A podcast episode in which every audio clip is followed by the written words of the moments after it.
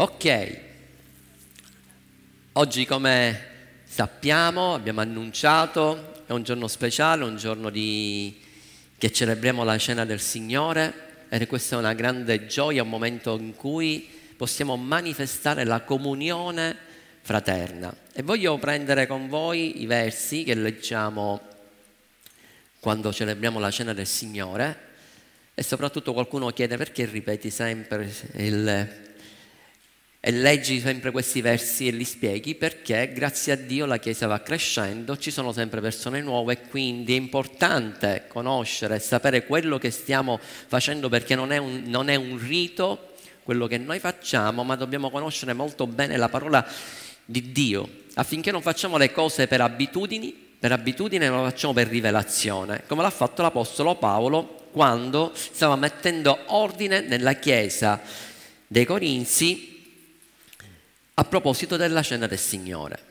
E quindi, prima Corinzi, capitolo 11, versetto 23, l'Apostolo Paolo scrive, poiché io ho ricevuto dal Signore ciò che vi ho anche trasmesso, che il Signore Gesù nella notte in cui fu tradito prese del pane e dopo aver reso grazie lo spezzò e disse, prendete, mangiate, questo è il mio corpo che è spezzato per voi, fate questo in memoria di me. Parimenti, dopo aver cenato, prese anche il calice dicendo, questo calice è il nuovo patto nel mio sangue, fate questo ogni volta che ne bevete in memoria di me. Poiché ogni volta che mangiate di questo pane e bevete questo, di questo calice, voi annunziate la morte del Signore finché Egli venga. Perciò chiunque mangia di questo pane e beve del calice del Signore indegnamente sarà colpevole del corpo e del sangue del Signore. Ora, ognuno esamini se stesso e così mangi del pane e beva del calice. Poiché chi ne mangia e beve indegnamente, mangia e beve un giudizio contro se stesso, non discernendo il corpo del Signore. Per questa ragione fra voi vi sono molti infermi e malati e molti muoiono.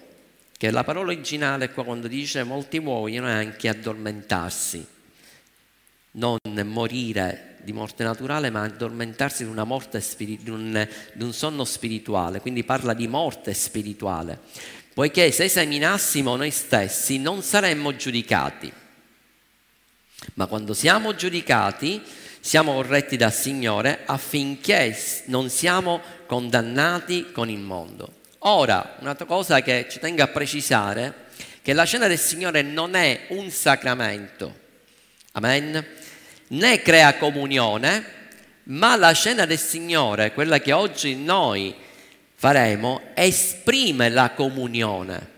Esprime la comunione che noi abbiamo con Dio ed è meraviglioso, grazie al sacrificio di Cristo Gesù, abbiamo comunione direttamente con Dio, possiamo avere comunione anche col corpo di Cristo, per questo dobbiamo discernere il corpo di Cristo e il corpo di Cristo siamo noi, è la sua Chiesa. E noi vediamo che in questa scrittura di Prima Corinzi capitolo 11 che abbiamo letto ci sono sei aspetti importanti. Il primo è il memoriale, quindi è un ricordo. Noi ricordiamo oggi attraverso il pane e il vino che rappresentano il corpo e il sangue di Cristo Gesù ciò che Gesù ha compiuto duemila anni fa e quindi noi dobbiamo ricordarcelo e lo dobbiamo ricordare ogni giorno, l'opera di redenzione, il sacrificio che Gesù ha compiuto per ciascuno di noi. Amen. Quindi dobbiamo guardare dietro, dobbiamo guardare quello che il nostro Signore Gesù ha compiuto per noi, per la nostra vita e questo deve far sì che noi ogni giorno lo dobbiamo ringraziare. Il secondo aspetto è annuncio dice annunciare la parola del Signore finché Egli venga. E questa parola annunciare e proclamare, questa parola significa predicare il Vangelo. Quello, il nostro compito ogni giorno è quello di testimoniare del Signore Gesù, di quello che Lui ha fatto nella nostra vita. Il nostro compito è predicare Gesù.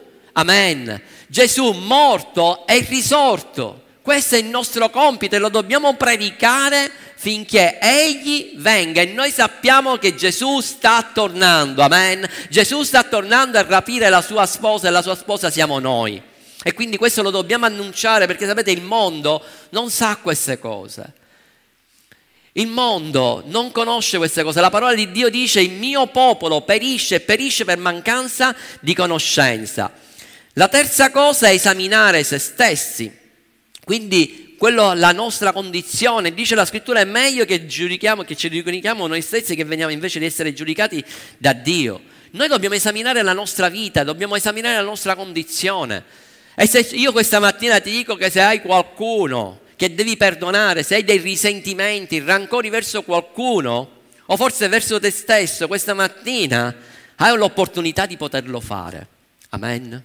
Questa mattina prenditi un impegno davanti a Dio, perdona le persone che tu devi perdonare perché devi ricordarti appunto quello che Gesù ha fatto, che Gesù nel momento in cui tu sei andata a Lui, Lui non ti ha chiesto niente, L'unica cosa che lui ti ha chiesto, apri il tuo cuore e immediatamente ti ha salvato, ti ha perdonato e ha cancellato ogni tuo peccato, ogni tuo errore. E lui lo fa ogni qualvolta che tu sbagli e chiedi perdono. Gesù ti perdona e cancella definitivamente i tuoi peccati. E quindi il nostro compito farlo anche con gli altri, con coloro che ci hanno offeso.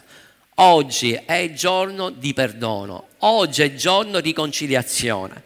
Quarto punto è la comunione, quindi la comunione con Dio, la comunione con eh, le persone che ci stanno attorno. Quinto punto è il patto.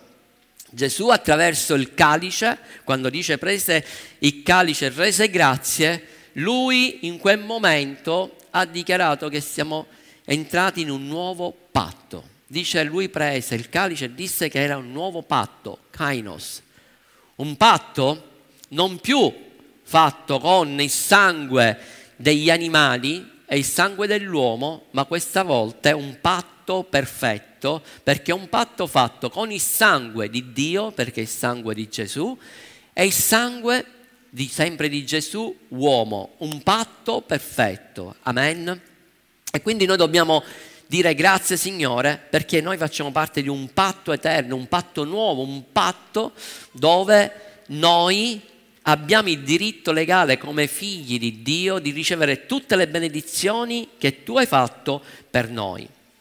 Sesto punto è un atto di obbedienza. Ci sono due cose che Gesù ha ordinato che noi dobbiamo fare. Sono uno, i battesimi in acqua, quello che abbiamo detto due domeniche fa, e quindi quello è un atto di ubbidienza. E la seconda cosa che lui ci ha ordinato di fare è questo, la cena del Signore. Fate questo in memoria di me. E io voglio ricordare che quando Gesù ha istituito la Santa Cena, lui era ancora vivo, lui doveva morire. Amen. Quando lui ha preso quel pane, lui l'ha preso prima di morire. Dice, questo è il mio corpo. E io lo rompo e dimostrerò quello che io farò che io darò la mia vita, amen, per, per, per ciascuno di noi. Cos'è che stava facendo Gesù quella sera?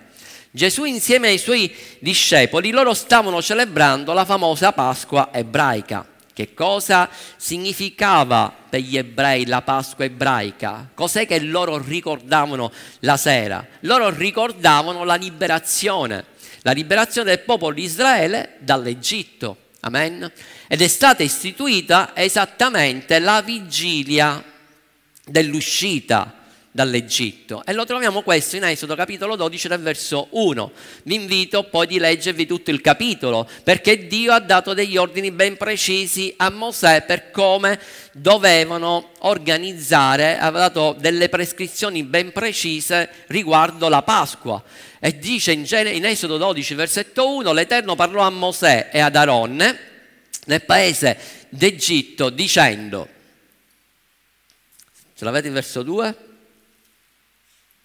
Questo mese, il mese di Nisan, sarà per voi il mese più importante e sarà per voi il primo dei mesi dell'anno.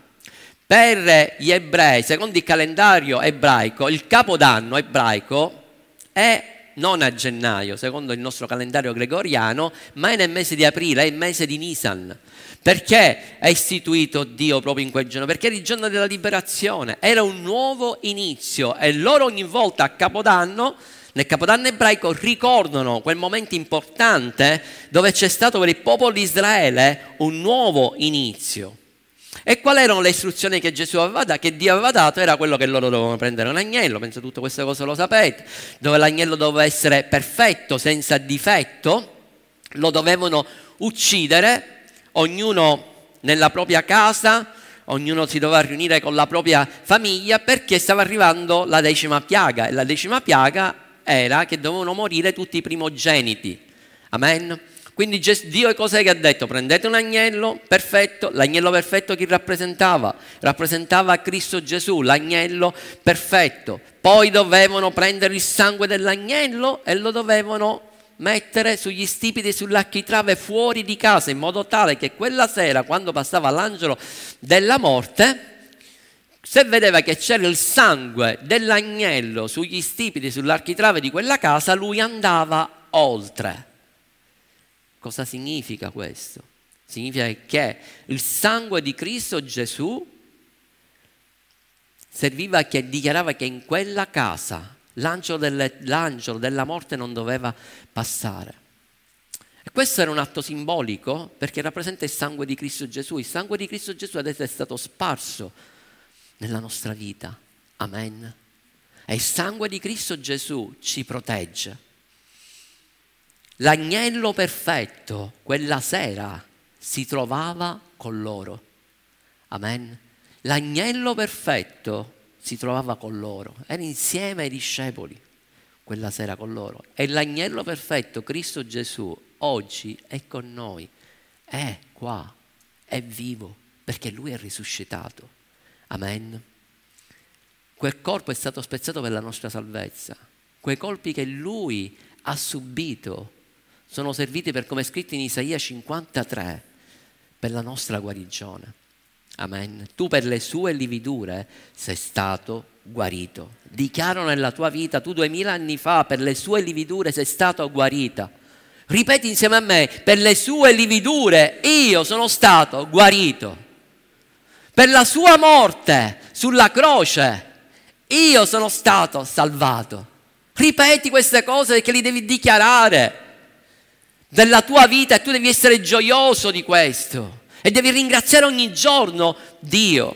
E stamattina io voglio predicare proprio su questo tema, voglio predicare sul, sulla gratitudine. Noi abbiamo letto in 1 Corinzi capitolo 11 versetto 24 che Gesù dice che prese il pane e rese grazie e poi lo spezzò. Questo era un rito che facevano tutti i capifamiglia. I capifamiglia, gli ebrei, quando si sedevano a tavola, la prima cosa che facevano erano che prendevano il pane, facevano quattro cose, prendevano il pane, rendevano grazie a Dio, poi lo spezzavano e lo distribuivano e iniziava la cena.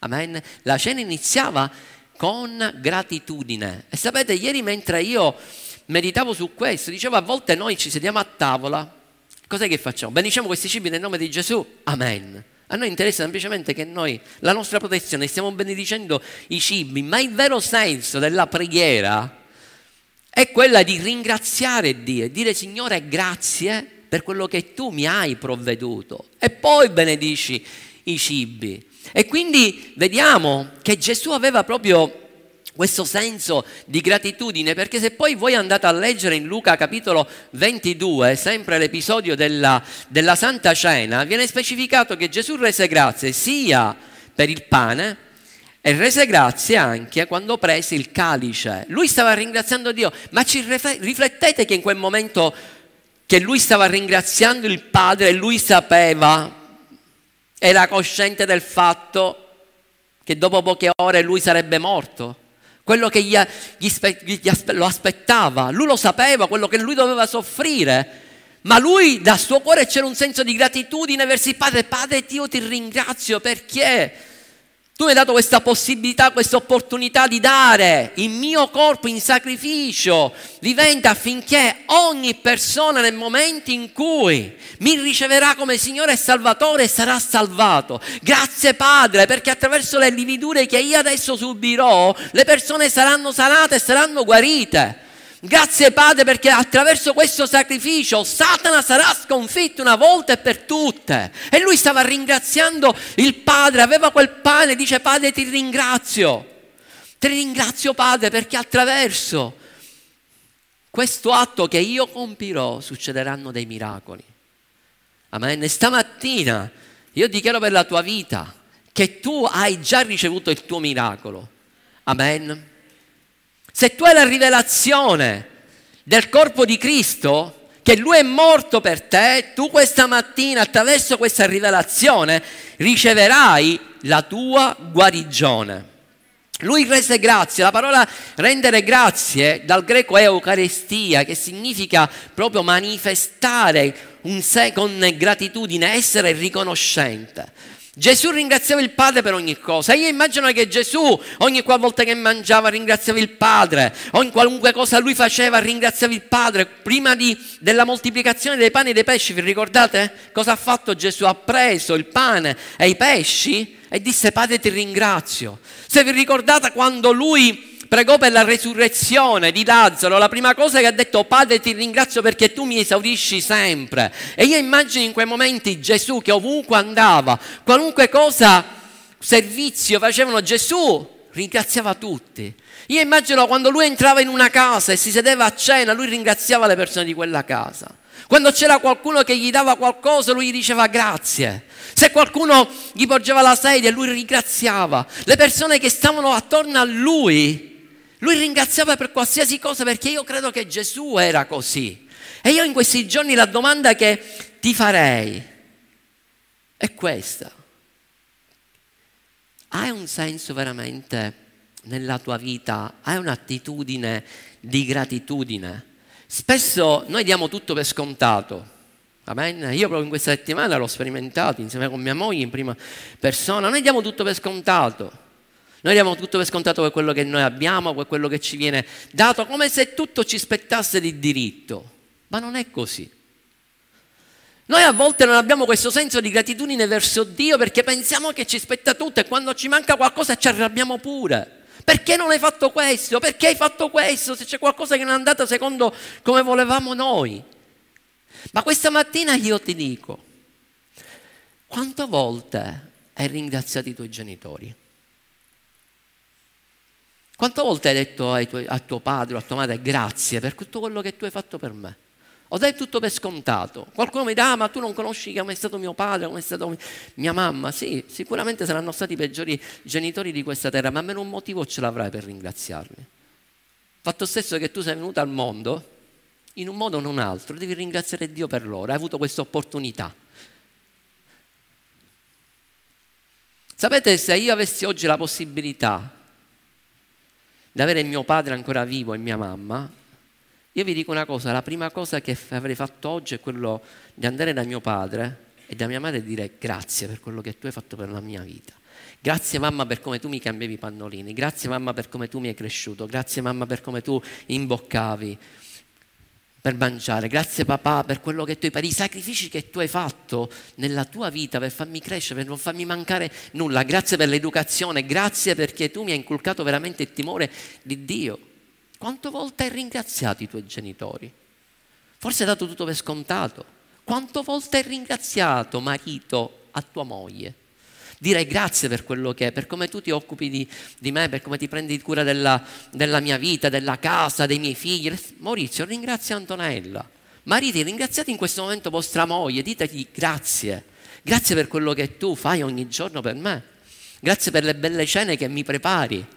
Anche se a volte non metti il sale, è insipido, quel, sai, quel pollo come l'hai fatto quella volta, ogni tanto la pasta che non è cotta come la volevo io, ma l'ha lasciata pure mezza, proprio, come si dice quando la persona è cruda?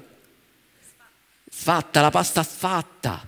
Eppure ti perdono, però ti ringrazio per questo. Ti ringrazio per come mi stili bene le camicie. Passare Rolli, come ti, ti stila le camicie tua moglie? Perfette? E l'hai ringraziata a tua moglie per dire grazie come mi hai stirato le, le camicie. Sapete, io ringrazio mia moglie anche per, come, per, quello che lei fa ogni giorno, per come si prende cura della casa, per tutti i sacrifici che fa, per come veramente mantiene la casa in ordine, per come si prende cura anche di me. Se lei appena io esco da casa e devo venire in chiesa la domenica, lei mi guarda tutto dalla testa fino ai piedi, fino a poco fa mi ha, lavato, mi ha pulito pure le scarpe. E non l'aveva visto prima. E io la ringrazio per questo. Mogli, ringraziate i vostri mariti, perché non è tutto scontato quello che fanno i vostri mariti. E vi lamentate sempre, perché trovate sempre tutti i difetti che hanno i mariti. Gilda ringrazia Pietro, dici Pietro grazie per tutti i sacrifici che tu fai, che a mattinata se ne va a lavorare, va a fare questo, va a fare quell'altro, si ammazza la vita per, per tutti, fa pure i traslochi, cioè, lo sapete, se qualcuno vuole sapere, Pietro in Naimi fa anche traslochi, perché fa traslochi per tutta la famiglia e quindi se qualcuno ha bisogno di fare traslochi rivolgetevi a Pietro. Lui fa tutto gratuitamente, non ci sono problemi, 24 ore su 24. Claudia, hai ringraziato Elena stamattina, gli hai detto grazie per questo. Avete ringraziato anche i vostri figli, ringraziate i vostri amici, avete ringraziato anche il vostro datore di lavoro. Ah, ma quello è cattivo, tu non sei il mio datore di lavoro, mamma mia, non lo sopporto già di prima mattina quando devo andare da lui. Ma ringrazia Dio e ringrazia il tuo datore di lavoro perché Dio ti sta benedicendo attraverso il tuo datore di lavoro e tu lo devi benedire ogni giorno. Amen, lo devi ringraziare. Ogni tanto digli una parola. Anche se ti tratta male, vai dal tuo datore di lavoro e come figlio di Dio ci io ti ringrazio, perché grazie a te, grazie al lavoro che tu mi stai dando, è vero che mi spetta lo stipendio, perché io ti sto offrendo un servizio, ma non do tutto per scontato. E quindi ti ringrazio per il lavoro che tu mi stai dando. Ringrazi i tuoi fratelli. Ringrazia le persone che ti stanno accanto, ringrazia le persone che in questo momento ti stanno offrendo un servizio.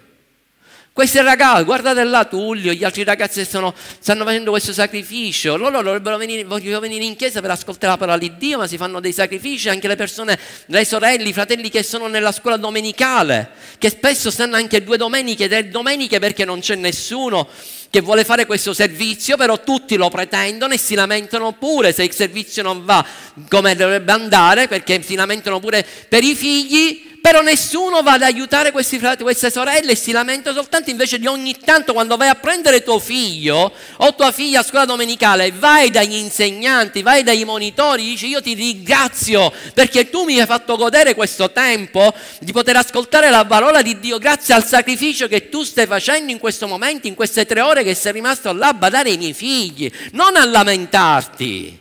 Ringrazia, in un senso di gratitudine, ringrazia i ragazzi che fanno sacrifici per la lode, i ragazzi del mixer, coloro che fanno le pulizie, un senso di gratitudine ogni tanto, non dare tutto per scontato. Ogni tanto quando esci dalla chiesa, quando entri, vai da un fratello, da una sorella e valla a ringraziare.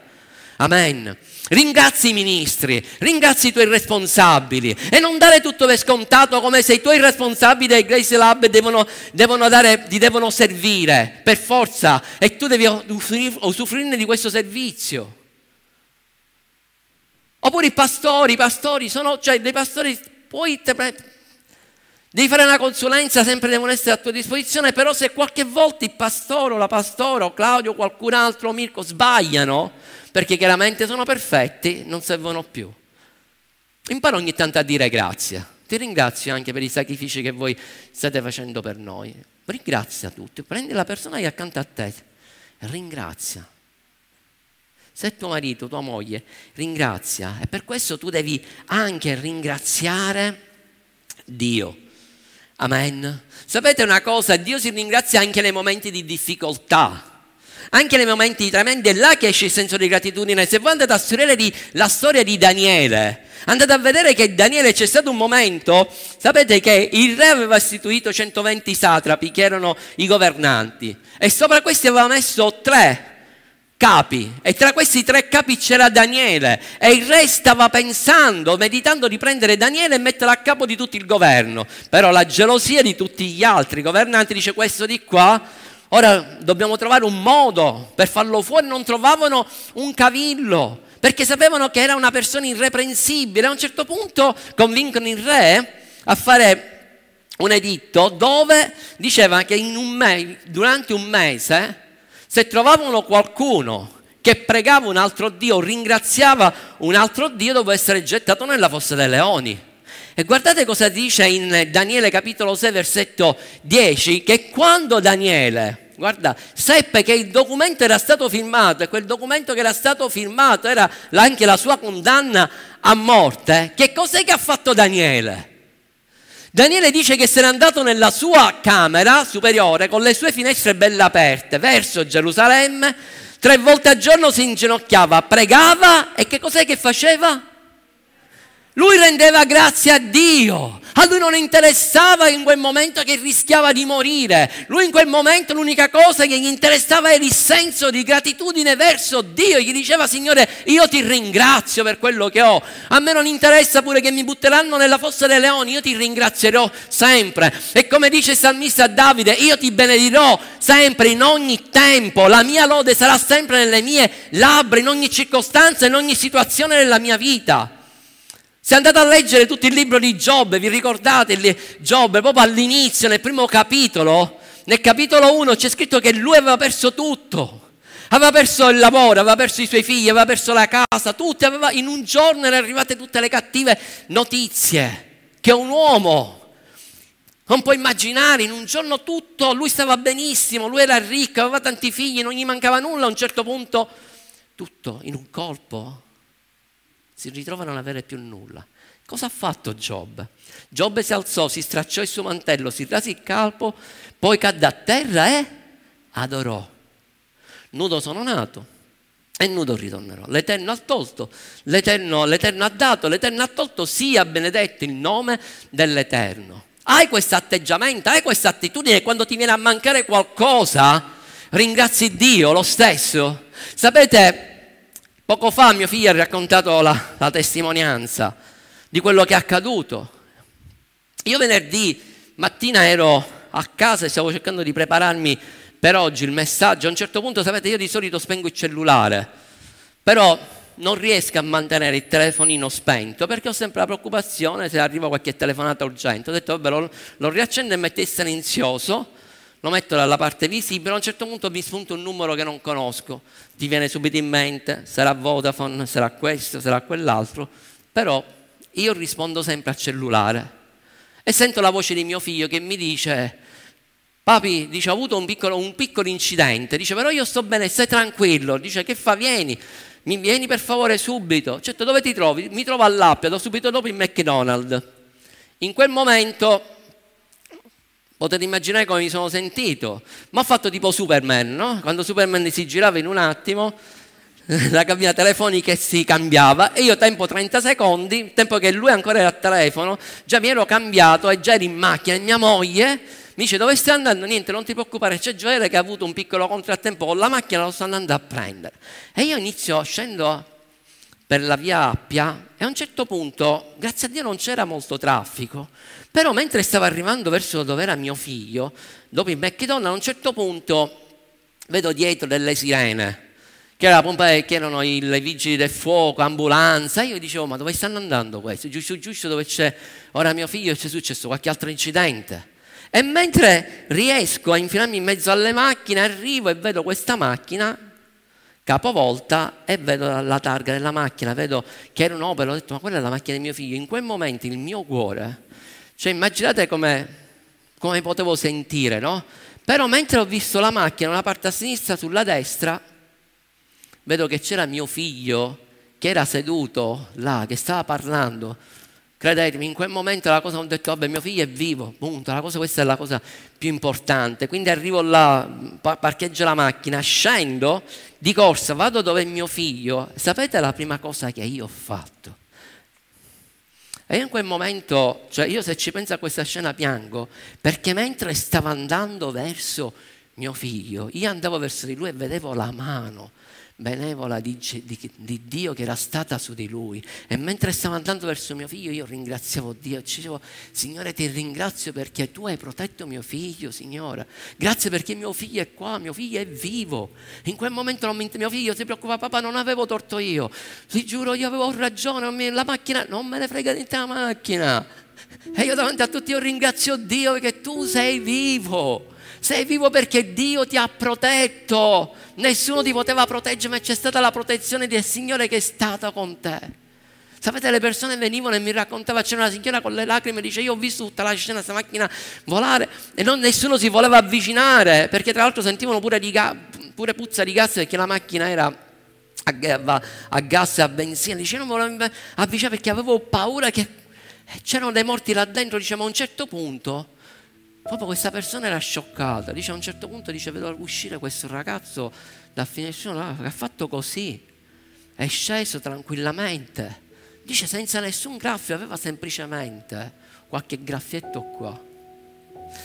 C'hai la foto per favore di, di, di lui, di Gioele? Voglio farvi notare una cosa. A proposito di, vi ricordate gli amici di Daniele quando sono finiti in mezzo a fuoco? Guardatelo, aveva la maglietta bianca. Sapete, quando mio figlio, che l'hanno portato poi in ospedale con l'ambulanza, quando poi lo siamo andati a prendere con mia moglie, lui è entrato in macchina e l'aveva accanto, io avevo il miracolo. È vero, credetemi, vedevo la, ringraziavo Dio in tutti i te. La maglietta è rimasta neanche se è sporcata.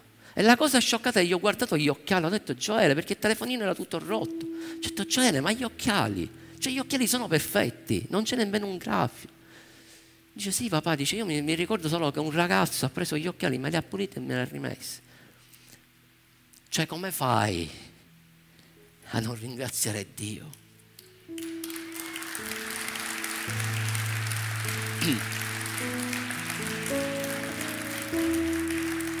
Quanto a me, alla mia casa, noi continueremo sempre di più a servire l'Eterno.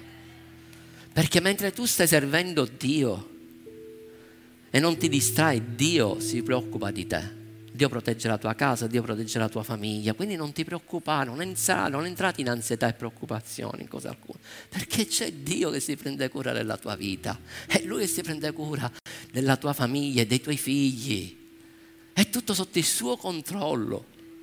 Come fai a non dire ogni giorno grazie papà? Sapete, poco fa l'ho accennato, quella sera siamo rimasti tutto il tempo noi abbiamo dei divani, siamo messi nel divano, Cristiana nella, nella sdraio, messi così e ci guardavamo la televisione per modo di dire, no? ma c'era un silenzio incredibile e c'era la presenza di Dio, c'era la mano di Dio. Io sono stato tutta la notte sveglio, mia moglie ha detto andiamo ognuno nelle nostre stanze, no, rimaniamo là, perché io non guardavo mio figlio, guardavo la mia famiglia e ringraziavo Dio per questo.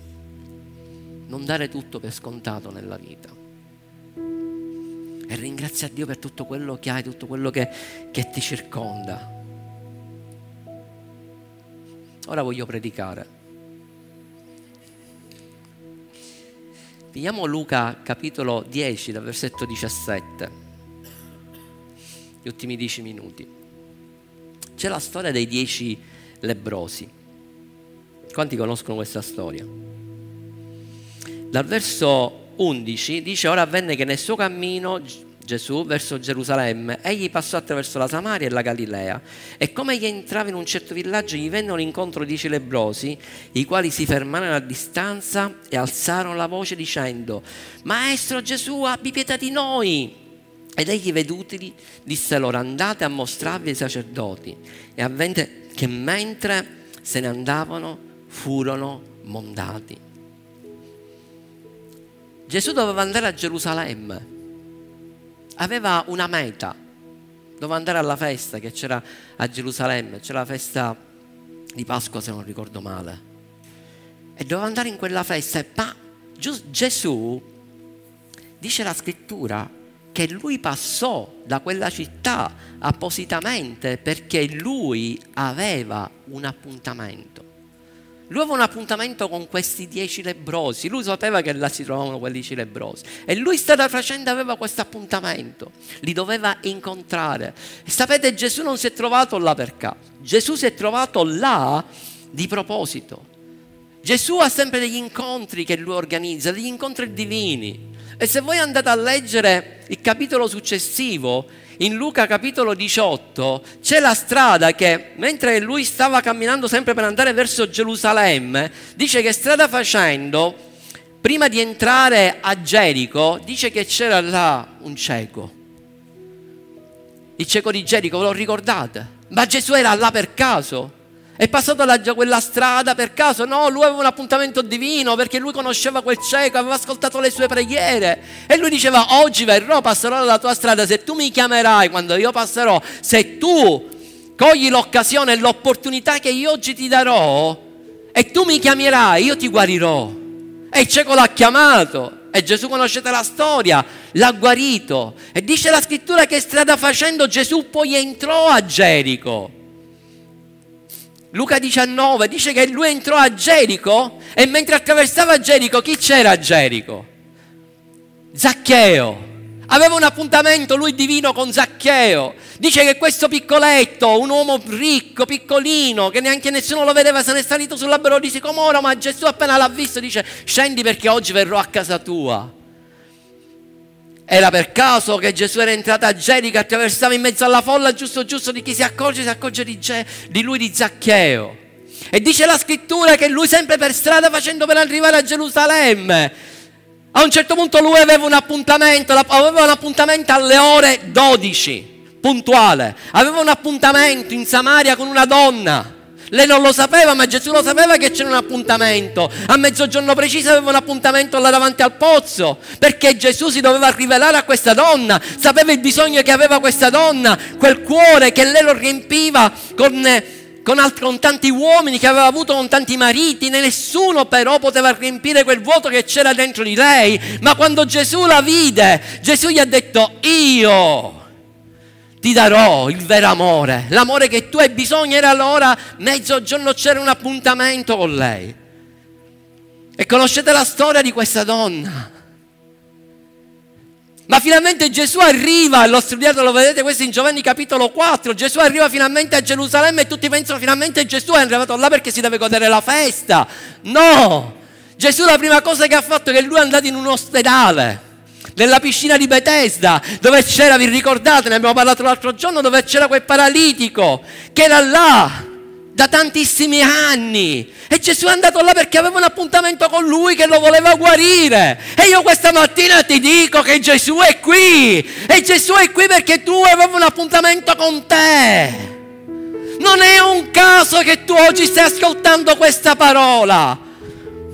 Ma perché una parola che perché Gesù aveva un appuntamento con te tu che mi stai ascoltando da casa in questo momento ti sto dicendo che Gesù è a casa tua. E Gesù oggi aveva un appuntamento con te perché doveva parlare proprio con te, perché Lui ti vuole guarire, Lui ti vuole salvare, Lui ti vuole liberare. Questo è il nostro Gesù. Gesù non perde nessun appuntamento.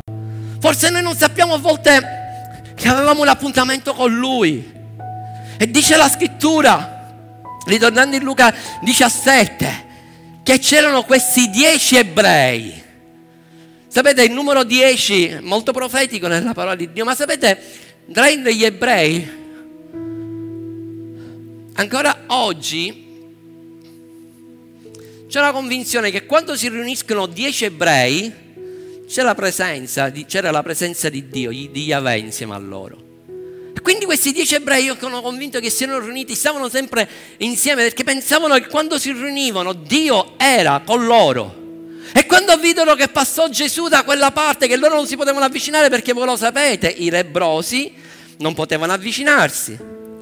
E loro se ne venivano giudicati per chi, chi aveva la lebbra significa che aveva un peccato, perché la lebbra era proprio un segno evidente di un peccato. E loro quando passò Gesù iniziarono a gridare.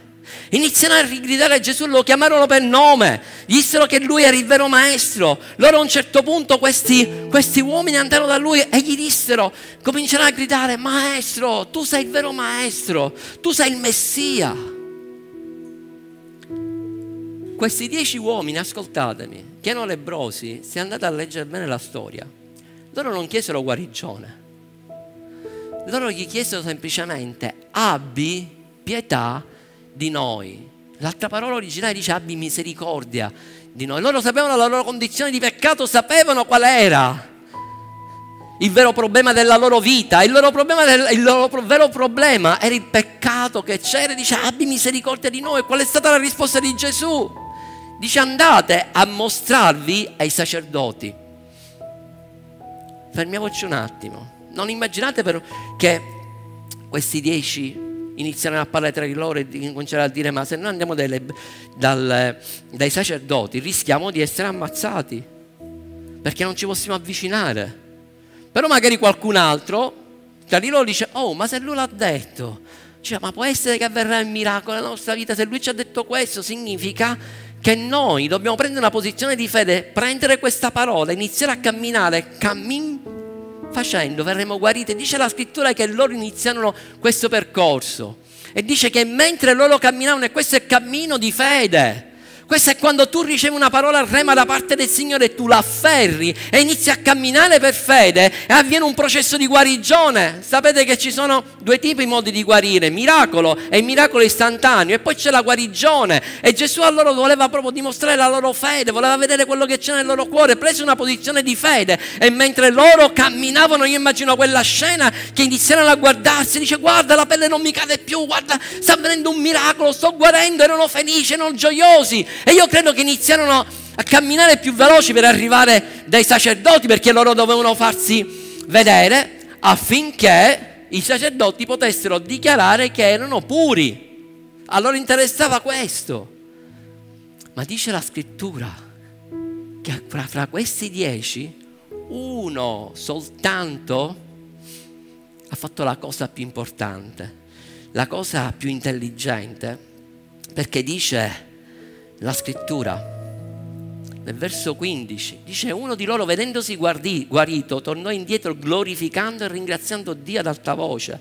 Si gettò con la faccia a terra ai piedi di Gesù ringraziandolo. E la Bibbia specifica questo era un samaritano Gesù allora prese a dire non sono stati guariti tutti e dieci, non, dove sono gli altri nove? Non si è trovato nessuno che sia tornato per gloria a Dio se non questo straniero. Sapete, nove erano ebrei, nove conoscevano la religione, nove persone erano quelli che frequentavano la chiesa. Avevano afferrato la loro guarigione perché era qualcosa che gli era dovuto. La presa è mia, mi appartiene, punto e basta. Devo pensare a me, deve, devo prendermi la dichiarazione scritta del sacerdote che sono puro così finalmente potrò ritornare nella mia famiglia. Ma quell'uomo che era l'unico che non era ebreo, era un samaritano, ritornò da Gesù per dare gloria a Dio. Quanti di voi? E io credo che, spero che siete tutti, che abbiate tutti questa attitudine. Ci sono persone in chiesa a volte che vengono, afferrano un miracolo da parte del Signore e poi non vengono più. Persone che erano senza lavoro, poi Dio ricevono il miracolo, hanno il lavoro, iniziano a prosperare e poi si allontanano da Dio e si allontanano dalla Chiesa. Ci sono persone che ricevono guarigione, hanno miracoli nei matrimoni e poi quando ottengono quello che volevano da Dio, si allontanano dalla Chiesa, si allontanano da Dio. Ascoltami. Dio non è intanto interessato alla guarigione. Lui è interessato alla salvezza più di ogni cosa. Ed era quello che lui voleva di questi dieci uomini, perché quando questi dieci uomini si presentarono da Gesù e gli dissero abbi misericordia di noi, Gesù li ha guariti a tutti e dieci. Gesù non ha, non ha chiesto a loro qual era il problema, qual era il loro peccato. E sappiate una cosa, fra quei dieci lebrosi sicuramente c'era qualcuno che era adultero. C'era qualcuno che era un ladro, che era un truffaldino, qualcun altro che era un assassino, qualcun altro che era un violento. Ma Gesù non ha fatto nessuna distinzione tra tutti i dieci. Dieci si sono presentati e dieci li ha guariti. Quindi il problema non è per la guarigione qual è la tua condizione per essere guarito, perché Gesù ti guarisce a prescindere dalla tua condizione, lo capisci perché a volte la religione ti ha insegnato, tu non guarisci perché sei nel peccato, perché tu stai facendo questo, tu stai facendo quello. No! Gesù ti guarisce a prescindere. Lui quello che vuole è la tua fede. E loro tutti e dieci ebbero fede per ricevere la guarigione, ma non tutti e dieci ebbero l'attitudine di riconoscenza e afferrare quello che realmente loro avevano bisogno, perché dice la scrittura che quell'uomo, quando si presentò da Gesù e si prostrò davanti a Gesù, cos'è che dice? Ma lo riprendi per favore. L'ultimo verso. E disse a questi, alzati e va, la tua fede ti ha guarito. Tu dirai, ma scusa, già non è stato guarito. La parola originale è sozzo. E la parola originale significa liberare, guarire e salvare, cioè in poche parole Gesù gli ha detto tu sei stato l'unico tra i dieci che ha capito quello che io volevo. Tu sei ritornato da me con un senso di gratitudine perché tu sei venuto da colui, dalla fonte della tua guarigione, ma a te non è bastata solo la guarigione, tu volevi essere anche liberato e salvato.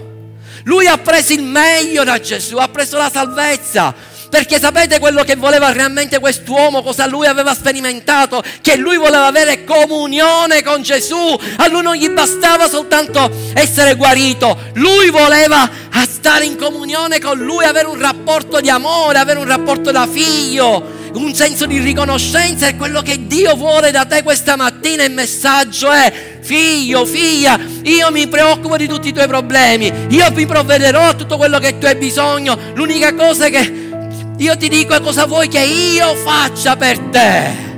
Quello che io desidero da te è semplicemente una cosa, avere comunione con te, che io voglio essere desiderato da te, voglio essere ricambiato con il tuo amore, con il senso di gratitudine. Questo è quello che lui vuole da ciascuno di noi. Dio ti ama. Gesù è venuto a cercarti, non ti illudere che sei stato tu a cercare Gesù. È stato Gesù che ti ha cercato, ti ha chiamato per nome e ti ha detto figlio, figlia, io ti amo. Se tu ti trovi in questo luogo e forse proprio in questo luogo quando sei venuto hai accettato Gesù o forse hai accettato Gesù in qualche altra chiesa o forse l'hai fatto tramite a casa, è perché Gesù ti ha chiamato. Perché Gesù ha mandato lo Spirito Santo per convincerti di giustizia, giudizio e di peccato. È Lui che ti ha cercato. È Lui che ti ha guarito, è Lui che ti dà il lavoro, è Lui che ti ha dato i figli, è Lui che ti ha dato la casa, è Lui che ti ha dato la macchina, è Lui che ti ha dato la chiesa di appartenenza, è Lui che ti ha dato un marito, è Lui che ti ha dato una moglie, è Lui che ti ha dato tutto quello che di buono c'è nella tua vita e tu lo devi riconoscere.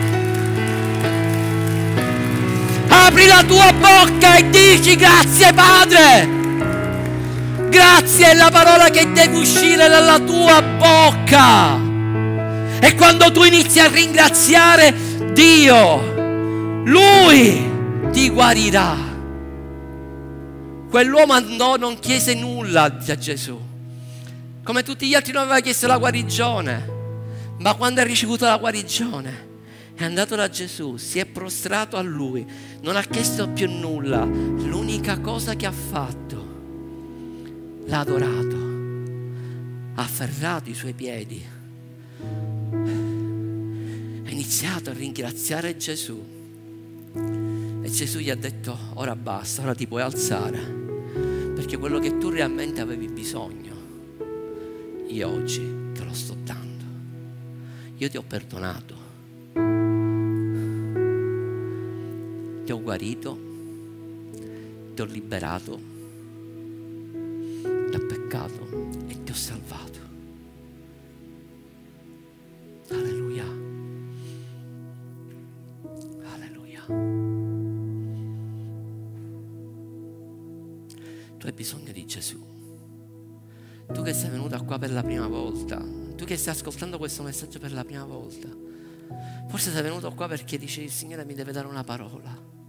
Il Signore mi deve guarire, il Signore deve fare un miracolo nella mia famiglia. Ascoltami, prima che tu venissi qua Gesù lo sapeva già. Perché lui ti ha chiamato e ha detto, figlia mia, io ti ho chiamato per venire qua, non ti preoccupare, tutto quello che tu hai bisogno io te lo sto dando. Ma quello che tu hai veramente bisogno è avere un incontro personale con me.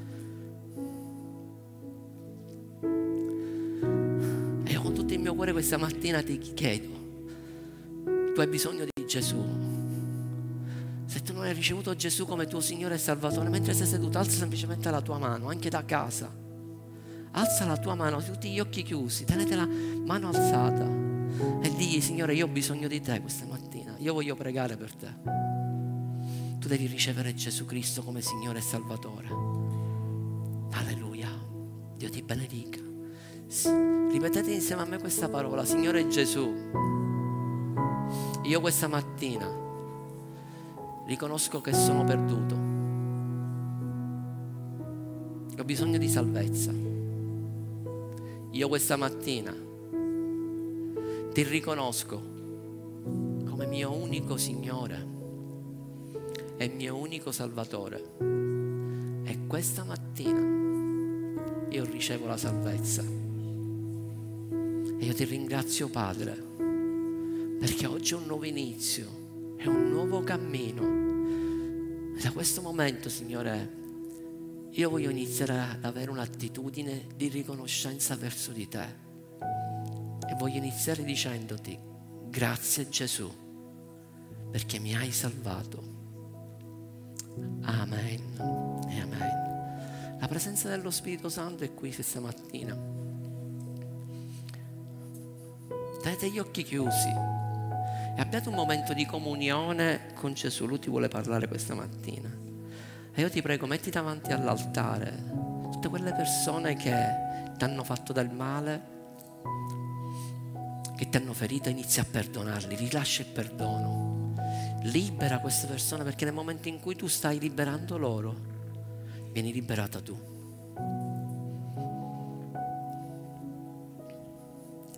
Ora noi inizieremo con eh, a prendere la Santa Cena. E io questa mattina voglio dichiarare che se tu veramente hai la rivelazione di quello che Gesù ha fatto per te, che Lui ha pagato il prezzo per salvarti e per guarirti, io questa mattina ti prometto che se tu hai questa rivelazione al 100%, nel momento in cui tu prenderai la cena del Signore, berrai il vino, mangerai il pane, che è un atto simbolico, ma che rappresenta quello che Gesù ha fatto nella tua vita, tu istantaneamente sarai guarito. Nel nome di Gesù lo dichiaro ora